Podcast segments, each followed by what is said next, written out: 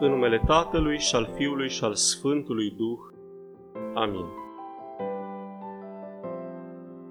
Iosife, fiul lui David, nu te teme să o iei pe Maria drept femeia ta, fiindcă ceea ce s-a zămislit întrânsa este de la Duhul Sfânt. Ea va naște fiu, căruia tu îi vei pune numele Isus, căci el va mântui pe poporul său de păcatele lor. Sunt versetele 21-22 ale pericopei evanghelice de astăzi, care ne vine de la evanghelistul Matei din capitolul 1. Am ajuns cu binecuvântarea Domnului la duminica dinaintea Crăciunului și avem în față o pericopă de o sensibilitate extraordinară. Este plină de nuanțe și de subtilități duhovnicești. Probabil că ar trebui cam patru duminici ca să putem acoperi toate nuanțele care se ascund în acest text. Ce vom învăța noi astăzi, alergând doar o parte a, a dezlegării acestei pericope? Că pruncul care vine este darul cerului pentru noi. Dincolo de această introducere, vom vorbi astăzi despre Iosif și Maria, despre el, despre Domnul Isus, vom vorbi despre noi înșine, despre poporul său și vom încheia cu câteva concluzii. Prima oprire, cum vă spuneam, va fi asupra lui Iosif și a Mariei, sau spus altfel, asupra dreptului și a fecioarei. Și vom lua pe rând. Iosif, dreptul, era un bărbat în vârstă cu o foarte bună reputație în popor, dar despre care Scriptura ne spune în versetul al 19-lea al pericopei citite că era un drept, adică era un om, un om virtuos înaintea Domnului și nu doar înaintea oamenilor. Și acum, ca să înțelegem ce înseamnă acest termen de drept din punct de vedere al Scripturii, m-am gândit să ne oprim pe scurt asupra altor personaje cuprinse în, în cărțile sfinte pe care Scriptura i-a numit drepți. Și primul ar fi așa, din Cartea Facerii, capitolul 6, versetul al 9-lea. Noe era om drept și neprihănit între cei din neamul său. Al doilea exemplu vine din cartea Iov, capitolul 1, versetul 1. Iov era om drept, adevărat, neprihănit și cinstitor de Dumnezeu. Al treilea exemplu ne vine de la Luca din uh, capitolul 2, versetul 25, care spune așa, și iată era în Ierusalim un om cu numele Simeon și omul acesta era drept și temător de Dumnezeu. Iar ultimul exemplu îl pune în față pe însuși Ioan Botezătorul, despre care aflăm, fiindcă Irod se temea de Ioan, știindu-l bărbat drept și sfânt și locrotea. Vedeți, cam asta înțelege Scriptura când numește pe un om drept. Înțelege, de fapt, un om care aparține unei, să zicem așa, elite spirituale. Toți aceștia au fost niște oameni de excepție în istoria mântuirii. Prin Noe, Domnul a dus mai departe viața, Iov este un exemplu al pocăinței până la sfârșitul viacurilor, de Ioan Botezătorul nici măcar nu putem zice nimic pentru că l-a numit Domnul cel mai drept om dintre oameni sub, sub legea veche, iar Simeon știm că este cel care l-a primit pe Domnul în brațele lui. Deci nu, nu, niciunul dintre ei nu reprezintă o persoană anonimă în Scripturi, ci din potrivă reprezintă o persoană de excepție.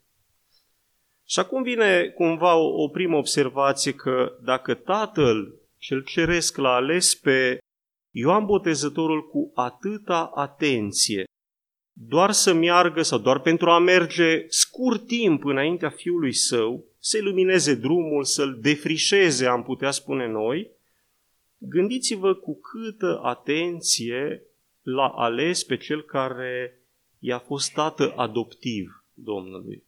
Cu siguranță nu, nu, nu cu mai puțin discernământ, nu, nu cu mai puțină grijă, ci cu mult, cu mult mai multă.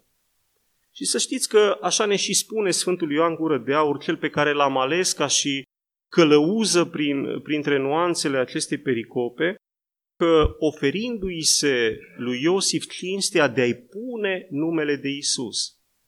Îngerul a adus numele din cer, Isus, dar nu l-a numit el, i-a spus, tu îi vei pune numele, la, în acel moment, la, dacă vreți, la uns, ca și tată adoptiv, pentru că, în general, tatăl pune numele, mai ales când este vorba de băieți și mai ales în acea perioadă.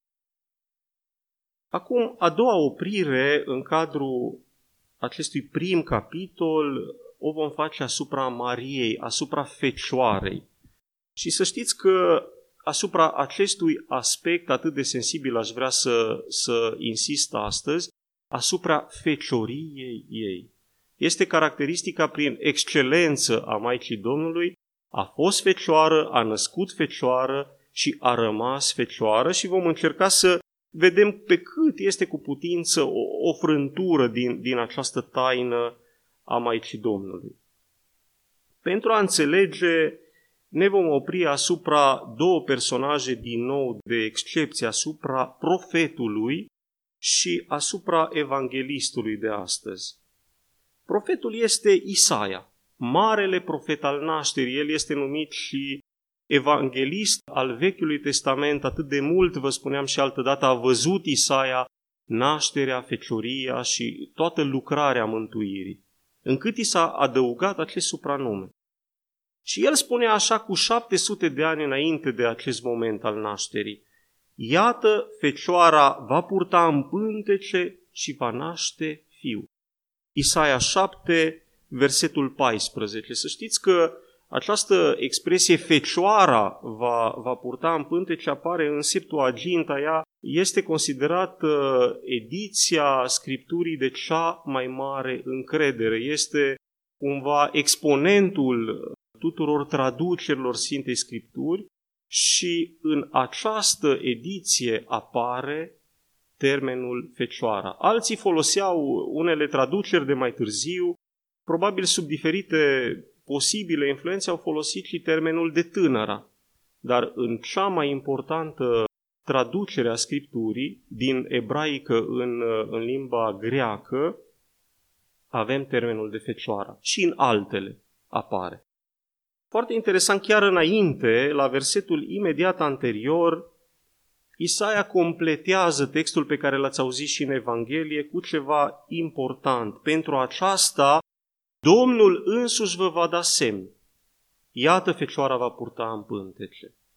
Adică explică același Dumnezeu gură de aur că este limpede, nu ar fi putut reprezenta un semn, și mai ales un semn divin, dacă năștea o femeie obișnuită.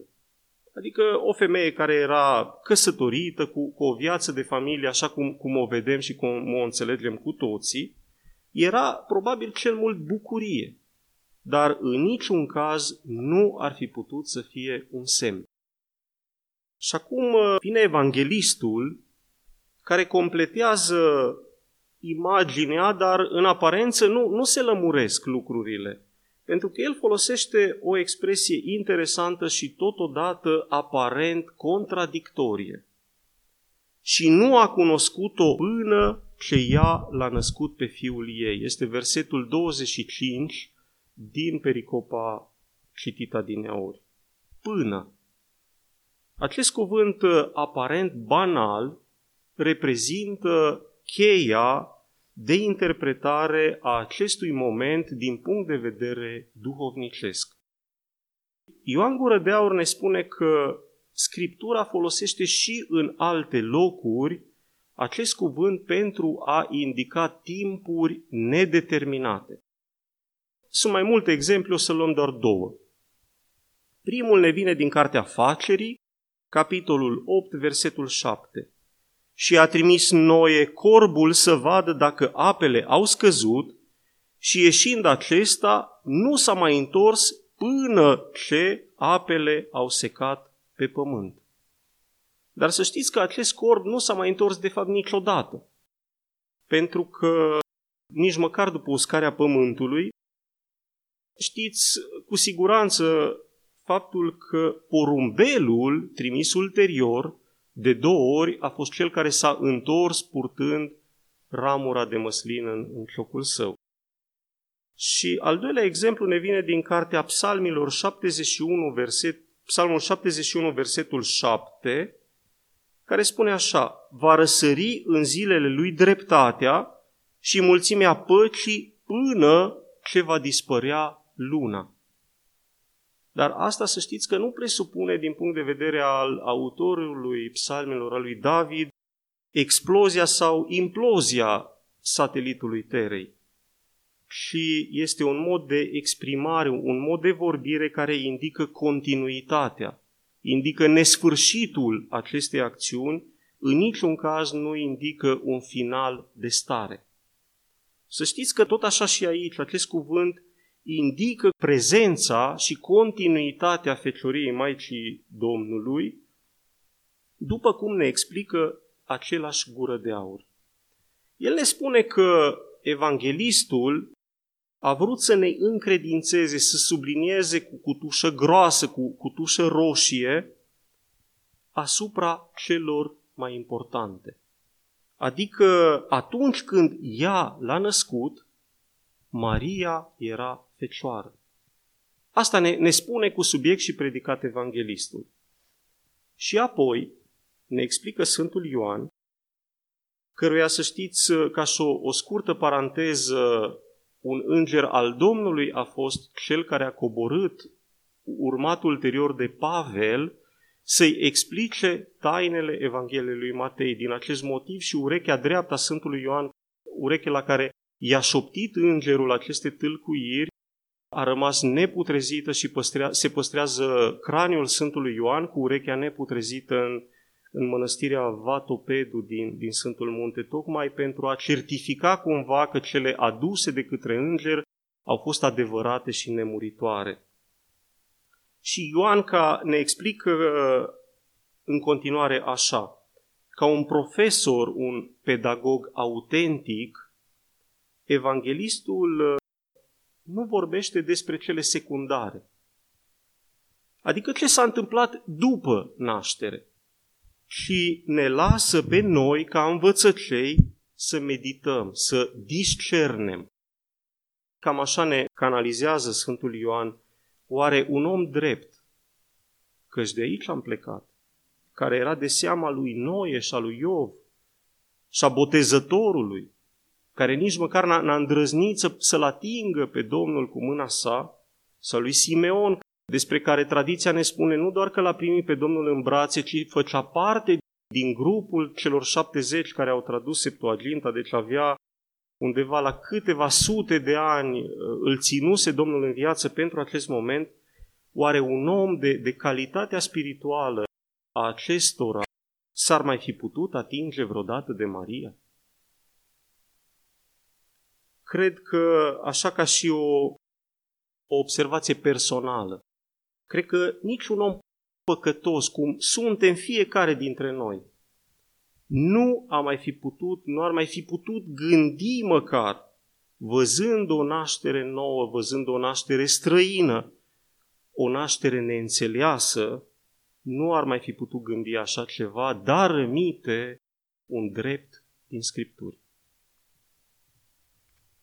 Și acum ajungem la, la penultimul punct, ajungem la Isus, a cărui caracteristică astăzi și întotdeauna, dar de astăzi cumva ea începe să se vadă, este Dumnezeirea. Asta reiese din următorul verset, căci El va mântui pe poporul său de păcatele lor. Sunt profund neobișnuite și aceste cuvinte spuse de înger către Iosif ne zice același Dumnezeu Hristostom, pentru că ele nu binevestesc ce ne-am gândit noi în mod obișnuit, o, o izbăvire din războaie sau din nedreptăți sau din boli care tot timpul au frământat foarte, foarte tare neamul omenesc și probabil că îl vor frământa până la finalul viacurilor. Ni se binevestește mult mai mult, ni se binevestește mântuirea, izbăvirea de păcate. Aceasta îl arată cel mai limpede astăzi pe Domnul. Nici o ființă nu are și nu a avut vreodată puterea de a șterge păcatele decât ființa dumnezeiască. Asta îl arată pe copilul care se naște din pântecele Mariei, copilul lui Dumnezeu și împărat de sus. Și acum ajungem la ultimul punct, ajungem la poporul Domnului. Ca așa, că poporul său va fi izbăvit de, de păcatele lor. Oare care este acela? S-ar pune, cred, întrebarea să fie poporul iudeu, să fie poporul elin sau popoarele eline, să fie poporul român sau grec sau portughez sau norvegian și așa mai departe. Putem continua la nesfârșit. Și răspunsul ni-l indică Evanghelia cu foarte mare claritate ca întotdeauna. Este acel popor format nu după limbă și nu după rezidență, ci după virtute, după dreptate. Asemănător lui Iosif de astăzi, asemănător lui Ioan, lui Noe, lui Iov, asemănător lor, aș zice, în lumină, în bine și mai ales în iubirea din inim și din priviri. Acesta este poporul Domnului.